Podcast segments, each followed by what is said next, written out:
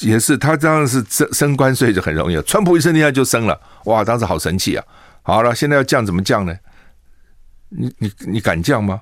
共和党一定骂你啊，川普一定骂你啊，你看怎么降？哦，所以呢，讲半天啊，叶伦昨天又讲哦，说要降关税，降关税，到现在为止好像也也没动作哦，讲是讲啊。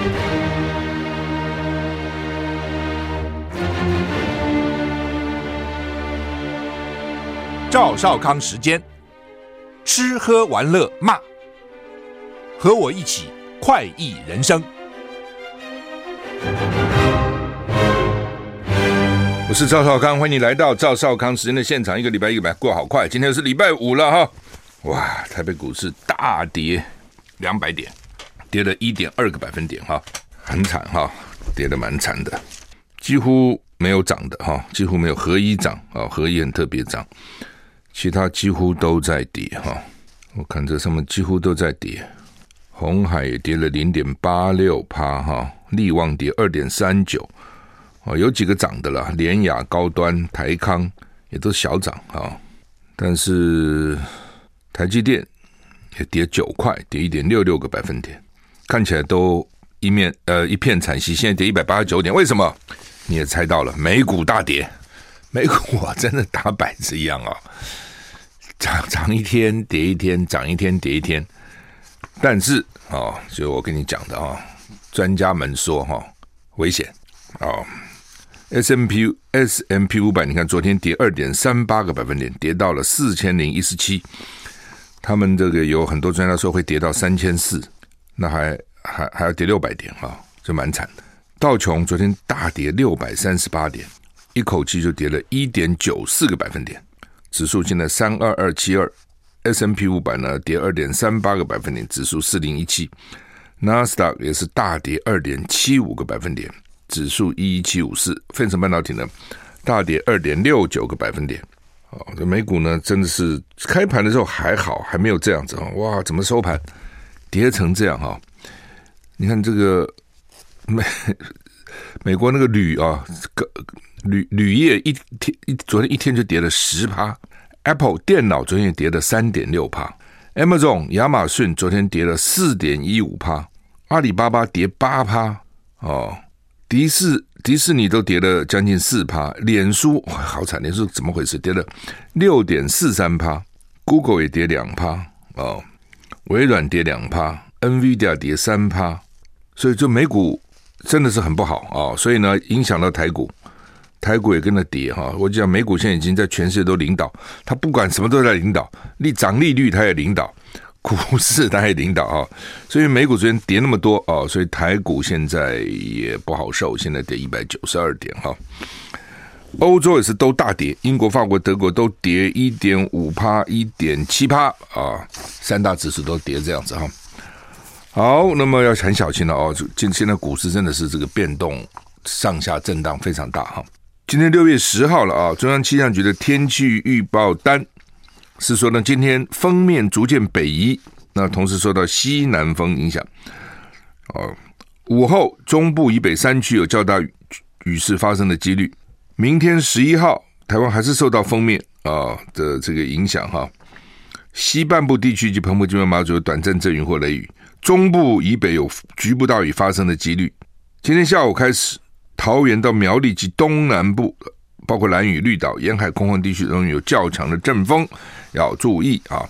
好，我们看温度，北北基二十四到三十度，降雨几率三十到四十；桃竹苗二三到三十度，降雨几率百分之三十；中彰投二十五到三十一度，降雨几率三十到四十；云嘉南、高屏都是二十五到三十二度，降雨几率百分之三十。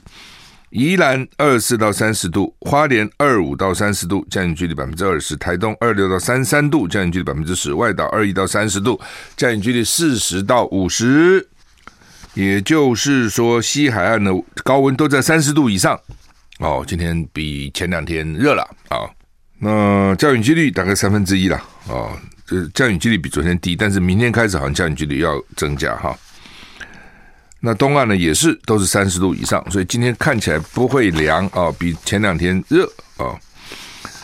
那气象局说呢，这个说什么？台湾各地清晨体感舒适啊。吴德荣说呢，今天自流风强度比较弱，明天比较强。哦，有剧烈天气发生的几率。彭启明说也是啊，就是相较于过去几天缓和，降雨缓和了啊，但是呢，午后要注意山区啊，仍旧可能有旺盛的大雨。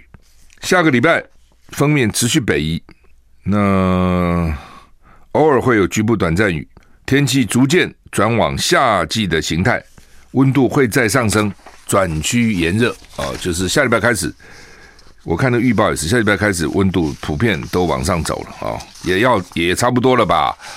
你们都六月六月到六月中了，还怎样？六月十号了，都快七月了，还冷啊？这很奇怪。而且之前不是讲说端午过后就开始热了吗？啊，呃，粮食危机啊。可泽伦斯基哦，他们那边哦也是每天都有新招。泽伦斯基呼吁把俄国踢出国际粮农组织，为什么呢？说你现在搞得大家粮食都不够了，你还参加什么粮农组织？滚出去！俄乌战争在持续，造成全球粮粮食危机。乌克兰总统泽伦斯基呼吁，应该把俄罗斯逐出联合国粮食及农业组织。此外，乌克兰自从俄乌战争以来，已经运送了超过六十万吨的谷物到黑海边的罗马尼亚港口，以防粮食危机。联合国有一个叫做粮农组织跟世界粮食计划署联合报告，最近预测啊，一个粮农组织，一个是这个粮食计划署，俄乌战争可能使今年全球严重粮食不安全的人数增加四千七百万，达到三点二三亿人。所以呢，乌克兰总统泽伦斯基呼吁把俄罗斯逐出联合国粮农组织，因为它造成全世界粮食的不安全。乌克兰农业官员官员表示，因为俄罗斯的持续入侵，明年乌克兰的收成可能会减少多达四十趴，乌克兰失去了二十五趴的耕地，甚至更多。官员指控，俄军控制的领土估计有五十万吨粮食被俄罗斯偷走。俄罗斯外长拉夫罗夫声称，乌克兰粮食出口问题可以解决，但乌克兰需要对水域排雷，确保船只安全通过。这番说法遭到乌克兰官员驳斥，问题在俄罗斯，不是乌克兰。路透社说，二月下旬，俄罗斯入侵乌克兰以来，乌克兰被迫透过火车经过西部边界输出谷物，或是进入多瑙河的小港口送往罗马尼亚。如今已经运送超过六十万吨的谷物到黑海边罗马尼亚。康斯坦塔港，就是乌克兰也并不是没有粮食输出，从这边看啊，还是有的啊，只是呢，从西边啊，因为东边这边打打仗嘛，西边那边接这个波兰啊等等嘛，所以从西边那边把粮食运出去，或是到罗马尼亚去啊。但是你这个消息一出来，俄罗斯会不会就好？你给我从这边运走，我在这边加强，来来来封锁管制。哦当然现在没打到那里了。啊！但是俄罗斯会不会因此就反正想办法让你出不去？那不过当然有一点，他国际一直说俄罗斯去偷了乌克兰的粮食，因为他们藏在谷仓啊，在 silo 里面的粮食呢，说乌克兰那个俄罗斯把它拿走了。俄罗斯一定不觉得他偷啊！这个地方我已经占打仗，两边打仗的，我占领你的地方，你的粮食我要吃啊！我不吃我怎么活？哦，那那对方就认为是我的，怎么是你的嘞？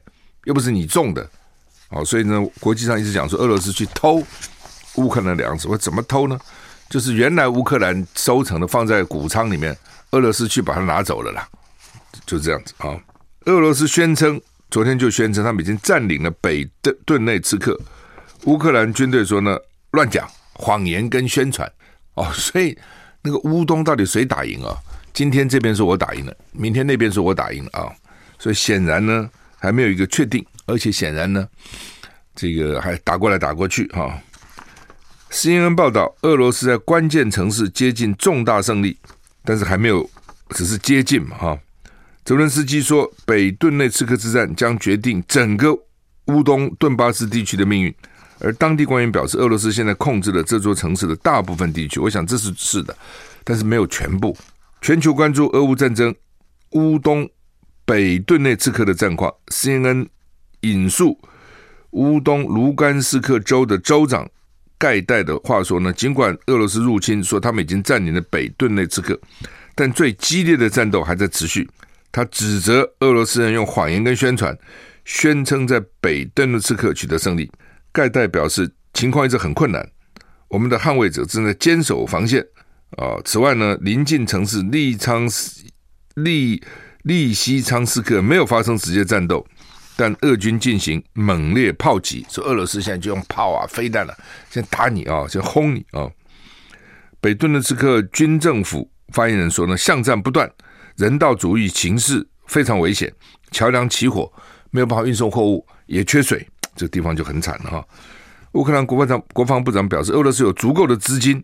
继续在前线某些部分推进，啊、哦，他对武器到乌克兰的速度跟数量表示不满，啊、哦，所以他的意思说呢，你们每次给我们东西是不够的，啊、哦，光说给我们给我们其实不够的，休息一下再回来。I like 103, I like radio。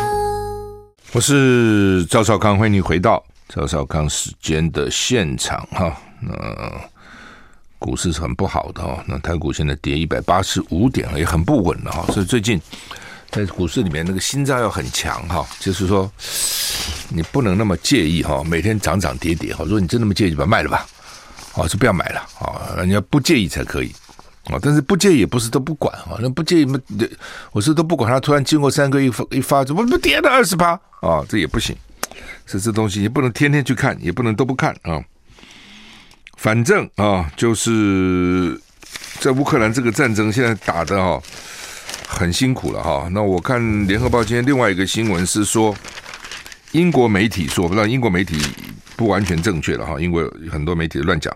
那英国媒体说呢，乌乌克兰的军火炮数不到俄国的一成，怎么会差那么多呢？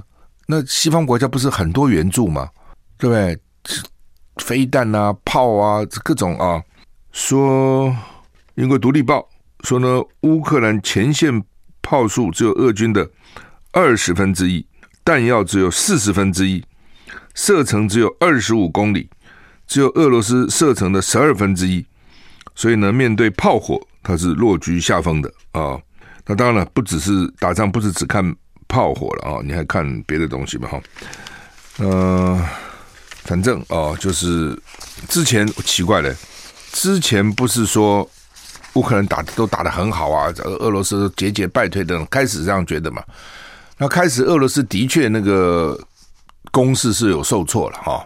那俄罗斯怎么想的，真不知道啊。他可能认为说，他要摆出一个全面攻击的态势，这样一摆出来，乌克兰就投降了，然后就谈判了，然后就割地赔款了。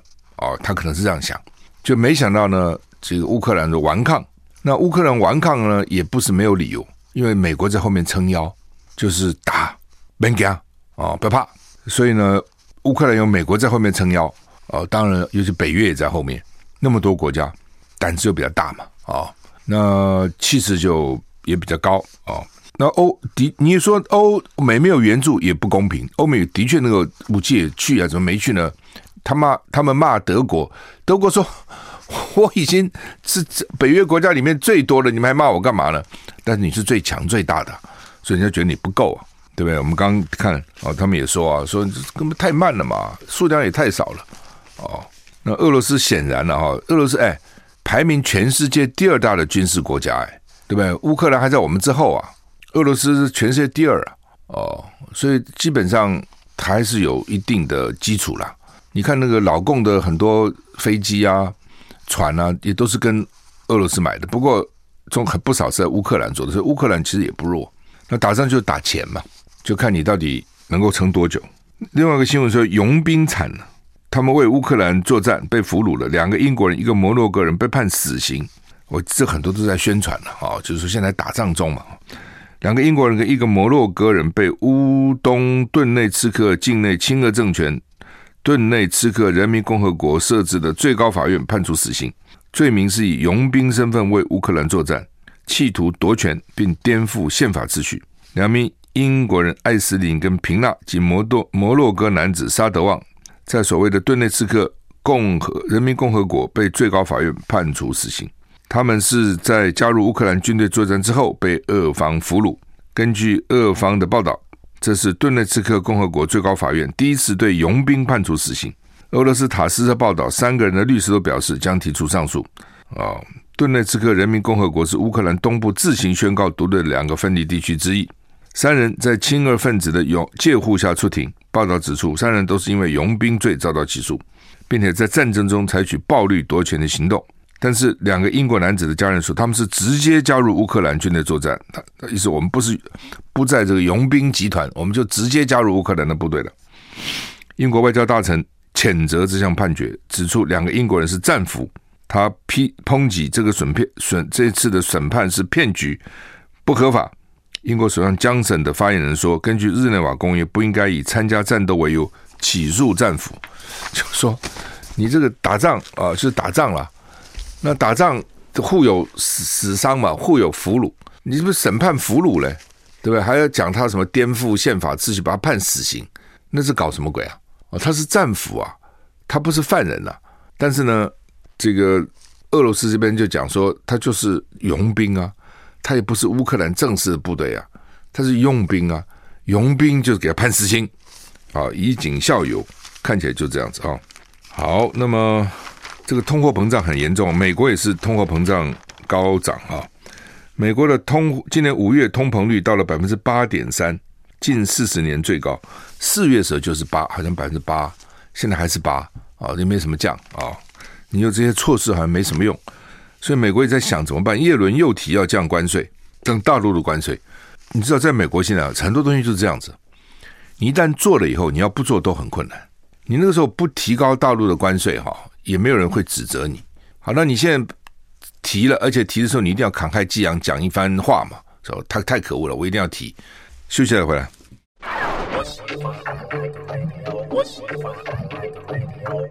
赵少康，欢迎回到赵少康时间的现场。台股现在跌一百七十三点、哦，因为美股昨天大跌哈，美股道琼昨天大跌一点九四个百分点 S M P 五百大跌二点三八个百分点，纳斯达大跌二点七五个百分点，很多重量级的股票啊，这苹果啦、脸书都大跌哈。好，现在大跌已经不稀奇了，经常大跌哈。那美国为什么会这样哈？就是通货膨胀百分之八是很凶的，我们现在号称百分之三了。哦，已经算是很凶了。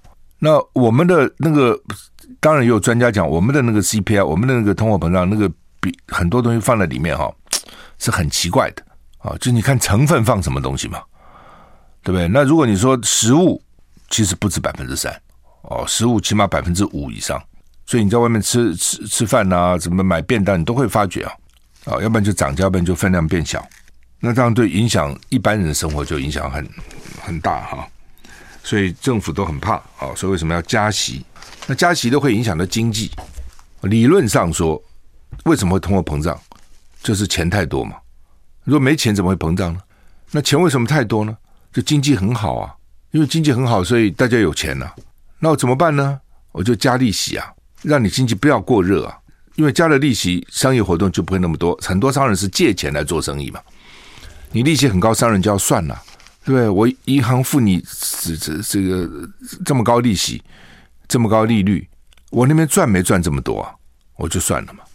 买房子也是啊，我本来可以买啊，我我房租都够付银行贷款利息啊。那你给我涨利息，我发觉不够了，房租不够付银行贷款利息啊，所以我就不买了。啊，类似这样，那你的经济活动就会降温，经济活动降温，没有那么热，通货膨胀就会小。这理论上是这样了啊，理论上是这样。那所以说，为什么呃股市就很怕涨加利息？一听到加利息，股市脸就绿了。那而且联准会也放狠话了，说我下次每次开会都要涨两码，以前涨个半码一码就很了不起，现在开始两码，而且我不是只涨一次哦，我每次开会我都要涨两码啊，那股市就就就下了，这是一个啊。那另外就是说，你理论上是股市一定要经济好，我股票才会涨嘛。因为经济好，那些公司才赚钱嘛，赚钱我股票才会涨啊。那经济不好，那些公司怎么赚钱呢？那不赚钱，股票怎么涨呢？那股票之前涨很多了，因为过过去利息很低啊，游资很多啊，哦，经济还不错啊，所以股票一直涨啊。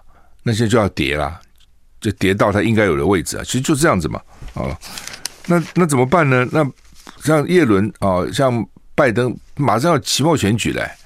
十一月，美国也要期期啊，对不起，期中选举哦，他那个参议院几乎两党是一样的席次哎，让这个共和党再多拿一席就惨了哦，对对，拜登对执政党就很惨了，而且机会相当大的哦，大家对经济是很不满的，所以哦，所以这个叶伦他们就在想，绞尽脑汁想怎么办嘛，想来想去想说那个 关税，为美国东西为什么会贵呢？因为进口东西贵了嘛。那进口东西为什么贵呢？因为你加关税嘛。当时你要川普加了三千五百亿美元大陆货品的关税，很多哦。那要这样哦，那关税都谁付呢？并不是大陆付啊，都是进口商跟消费者付啊。所以当然这个价格就推高了嘛。所以这是为什么？叶伦又提财政部哦，但是我也不解哈。其实这个议题已经吵好久了嘛，要降关税已经搞好几个月了。那就降嘛，但是我就刚跟你讲了嘛，很多事情哈，你原来没升，大家也不会怪你没升，但你升了要降，一定很多人就反对了，他就是这样子啊。你有什么要降啊？你是不是怕中共啊？你是不是讨好他？我们现在不跟他作对吗？不跟他针锋相对吗？对不对？那他的心脏人人权改了吗？香港人权这个改了吗？为什么现在要降他关税呢？你原来的目的达到了吗？他有多买我们的东西吗？那我们降他关税，他有没有降我们的关税呢？一堆问题会跑出来了哦。所以呢，讲半天，到现在好像没降哦，只是每天讲说该降了，该降了，该降了。那理论上讲，你升的时候多快，一声令下就升了。那降了为什么不敢降呢？就这个道理，他也不太敢乱降哦。就像我们那个 那个新冠肺炎，现在是五五第五类嘛，很多人讲你应该改四类啊，他也不太敢改啊。你以前把它讲那么严重，所以你升成五类，这个管那个管，你要降成四类，把它当成流感，那你就不管了吗？那你如果降成四类，你就没有法律可以管了，这是一个。第二个，你降到四类以后，保险公司就解套了，很多那个保险人几百万呢，保险人就骂你啊。民进党一想，哇，这是选票，任何事影响到民进党选票，他都害怕，对不对？人家很多人去，你要变成四类，居格就不用居了，这个也不用，那个不用了，保险就不用赔了。对不对？前一阵闹好凶啊，说产险公司这么叫苦连天，说要赔钱，现在都要增资。你突然替他解套了，民进党政府敢承担这个责任吗？所以我就讲说，你要想他五类是很简单的，你要变四类很难的。凡是任何事情，我讲过很多次，就是开开始其实都很容易的，要要结束都是很困难的。所以为什么古人讲要慎始哈？你开个公司真的很简单，找会计师来，要多少钱资本额汇进去，拿个存款证明。就开了，找几个人当股东就开了。要关这个公司，你可困难了。哎呀，我的天哪！这国税局就来看了。你为什么关呢？你是不是要逃税呀？对不对？然后你要清算，你要找会计师，很困难的。你不要以为关公司很简单的。你要结婚可容易的，对不对？我们到法院公证就结了。你要离婚，那可困困难了。除非两个人就心甘情愿，否则的话，只要一个不愿意，你可以搞死你，一辈子搞死你。哦，神打仗也是要开战很容易啊，我们开战就开战了。你看俄乌战争，俄罗斯普丁下令就开了，现在要停，双方都很痛苦，停好停吗？怎么停？谁先停？对不对？那用什么条件停？那可困难了哦。也是他这样是升升关税就很容易，川普一声令下就升了，哇，当时好神气啊。好了，现在要降怎么降呢？你你你敢降吗？共和党一定骂你啊，川普一定骂你啊。你看怎么降？哦，所以呢，讲半天啊。叶伦昨天又讲哦，说要降关税，降关税，到现在为止好像也也没动作哦。讲是讲啊。I like 103, I like radio。我是赵少康，欢迎回到赵少康时间的现场。台北股市啊，现在跌幅稍缓，跌一百五十七点啊，跌零点九四个百分点。原来是这个跌了两百点哈，那有些股票是涨的，联发科啊、合一啊、这个高端疫苗、台康生技稍涨啊，其他大部分都跌了。呃，美国这个枪的问题真是讨厌哈，怎么就解决不了呢？啊，这个很奇怪哈。那众院啊，昨天用两百二十三票对二两百零四票。通过枪支管制法案，啊，什么意思呢？这个法案是干嘛呢？也不是说不给你买，就是购买半自动步枪年龄呢提高，哦，比如也许原来十八岁可以买，现在提到二十二十一，越年轻越冲动嘛，啊，对不对？你想想看嘛，年轻的时候一言不合大打出手，那在台湾就了不起打就是了吗？那是两个拔枪相斗，那就严重了啊、你用手打呢，这是会怎样呢？基本上不会打死嘛，基基本上不会。当然有时候打打错地方也难讲。那枪呢，就这这严重很多倍了。好，另另外呢，禁止出售超过十五发子弹容量的弹闸。啊，你十五发，啪啪啪啪一下，少一堆人了啊！最早是那个枪，你要光开一枪，要要这个把弹壳。退出来再发，等等要花时间的。现在越来越自动、半自动、自动，那根本就这个连发哦。呃，因为呢，最近发生的几个案子哈、都是买半自动武器，枪手十八岁，你记得吗？上次在这个在 Buffalo 那个也就十八岁哈，然后好几个十八岁哈。当然在加州那个年纪比较大了，但是德州、麻州都是只有十八岁哈。那他们说要到二十一岁，哦，十八岁太年轻了，哦，等等哈，哎，这东西就这样哈，就像我们现在的选举一样嘛，投票干嘛要二十岁？十八就可以了，将来十六就可以了，哦，那到时候真的发觉，现在美国就像当时也说十八岁就可以了，干嘛要二十岁？现在发觉怎么案犯案的十八岁这么最近这么多呢？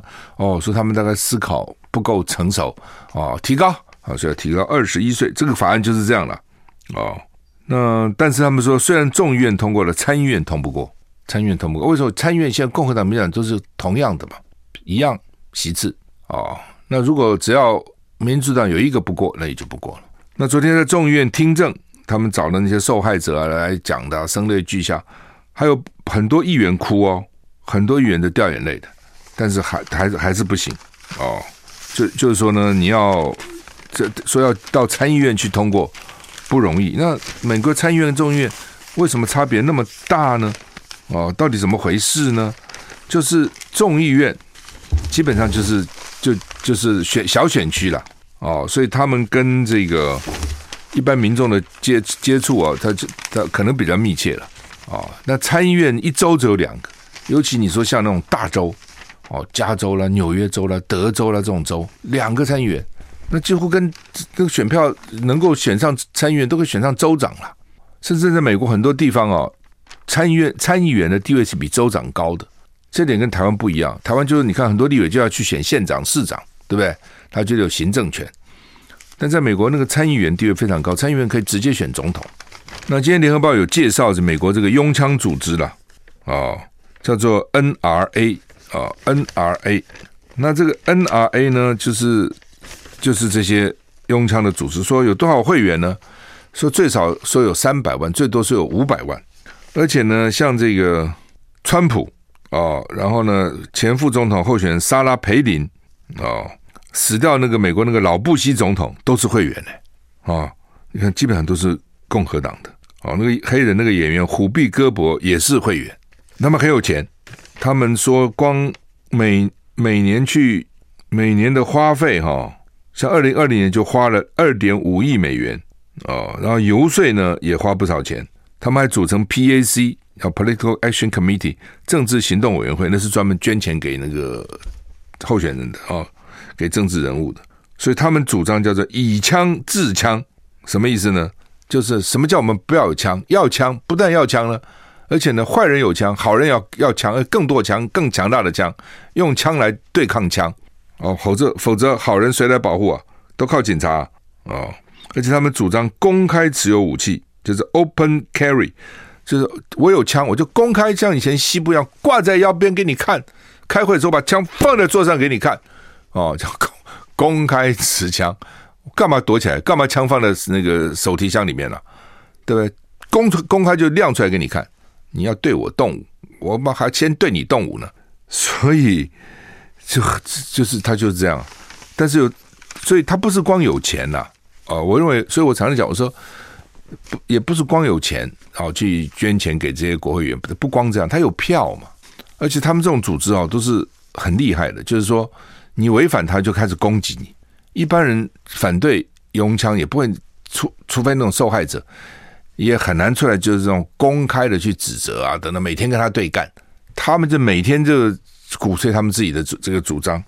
哦，所以呢，昨天这个也不过就是十八岁提到二十一岁嘛，这有那么那么那么了不起，那么伟大吗？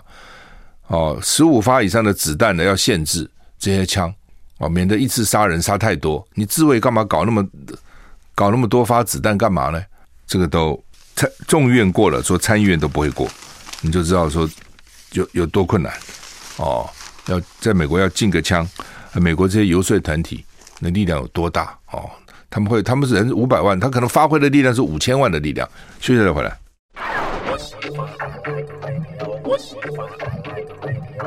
我是赵少康，欢迎回到赵少康时间的现场。中国时报、联合报头版今天都一样的新闻啊，这很特别啊。就是说呢，詹长权教授说，台湾染疫死亡的数字全球第二快，呃，十三天 double。陈时中说没异常，主要因为昨天增加两百一十一个死亡案例哈。前天我我就讲我说那时候台湾死了差不多三千个嘛，我说将来可能还要再死三千，至少要死两千个哦。就你现在疫情现在疫情几乎只是到一半了，你两百六十万人染疫嘛，对不对？所以你如果说有百分之二十的人染疫，就是四百六十万了哦，将近五百万了。你现在就差不多才一半，而且他这个死亡是延后的。不，我今天确诊，我不会今天死嘛，基本上就是只要延后一些。他们说延后大概两周了，一到两周这样。啊，所以虽然我们很不愿意看到，但是你只要面对这个现实嘛。那陈世忠本来一直希望说我们维维持在万不要超过万分之十，那已经超过了。但对他们来讲，可能就是一个冷冰冰的数字了。但是对家属来讲，那是锥心之痛。哦，所以为什么最近闹出这个？到底多多久真的要火化的问题，就就在这个地方啊？好吧，这个公共工程一直流标，到底怎么回事呢？哦，说又缺工，又缺又缺料，主要因为前阵政府不是搞了一个那个什么什么预什么前瞻计划，有没有？搞了八千多亿前瞻计划，那你你就是一些工程嘛，那你要工程，你就要料啊，对不对？你要水泥啊、混凝土啊、砂石啊。哦，然后你要钢筋啊，什么这些金金属的这个建材等等，反正一堆嘛。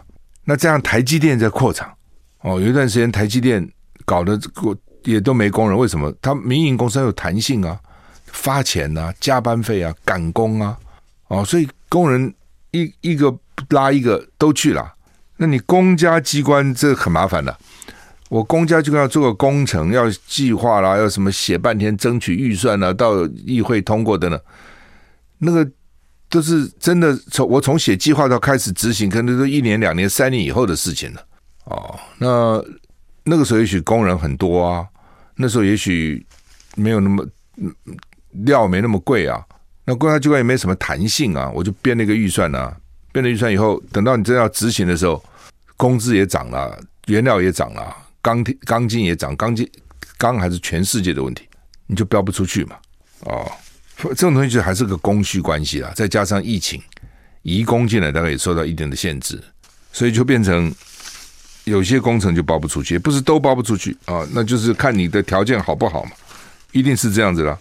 你给的条件好就包出去，你给的条件不好就包不出去嘛。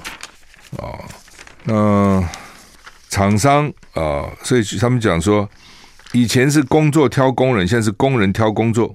因为呢，国内工人还是是那样子啊，做工人就是这样子啊，就这么多嘛，而且越来越老了啊，年轻人不见得愿意去做啊，移工现在有很多限制啊，原料又涨啊，哦，所以你那如果我是一个民间公司，我当然去做私人的，我干嘛去做你公家呢？我不得已才做公家呢，对不对，我我我能够找到私人的，我心有余力，我才来做你的哦。现在不要说别的，说那个房子也是一样。我们上次讲，我看一个新闻，我笑死了。说买预售屋，有的预售说十年以后才交屋。哎呦，我现在买房子，我现在就要住啊，对不对？所以我一定想了半天，好吧，买，好不容易看上了这个地点啊，什么价钱可以说啊？什么时候交屋？十年以后啊，十年以后这什么个状况了？是等十年，十年河东，十年河西啊啊！那厂商说我不一定真的十年以后，但是呢，我现在因为完全没把握。所以呢，我干脆写十年以后，你爱买不买，免得我被罚，因为他们很多都有罚，你延一天交屋要罚多少？那罚罚不是罚光了吗？他根本没把握啊，他根本找不到工人。其实不只是今天这样，早就是这样了。哦，马英九当台北市长的时候就问我，他说：“哎，赵康兄，我最大的困扰，说怎么那个工程经常都是延误呢？哦，到底怎么回事呢？”我就问公务局长，公务局长就说：“哎呦，他有很多时候我们包发包出去的工程啊，他工人根本不够，他就包好几个工程。比如我只能做一件工程，我包了五个工程，我就这么多工人啊，那是有工班的嘛？也你对我就我某建筑师也好，营造商我有一定的工人嘛。那他怎么办呢？哪边催我，我就到哪边去做一下，然后呢？”那边催我到那边做一下，这这工人就轮着这样跑，还还赶场了哈，所以所以就是公共工程不是现在才少，那现在就更严重。你可以想得出来，现在一定更严重哈。你不要说别，你自己家里不相信，你看你家里要整修一下，什么哪里漏水要整修一下，或者马桶坏了浴室要整修一下，你自己去看看容不容易啊？找工人呐，然后搞不好给你拖，搞几个月都没搞好。都都有可能啊，所以这很要命。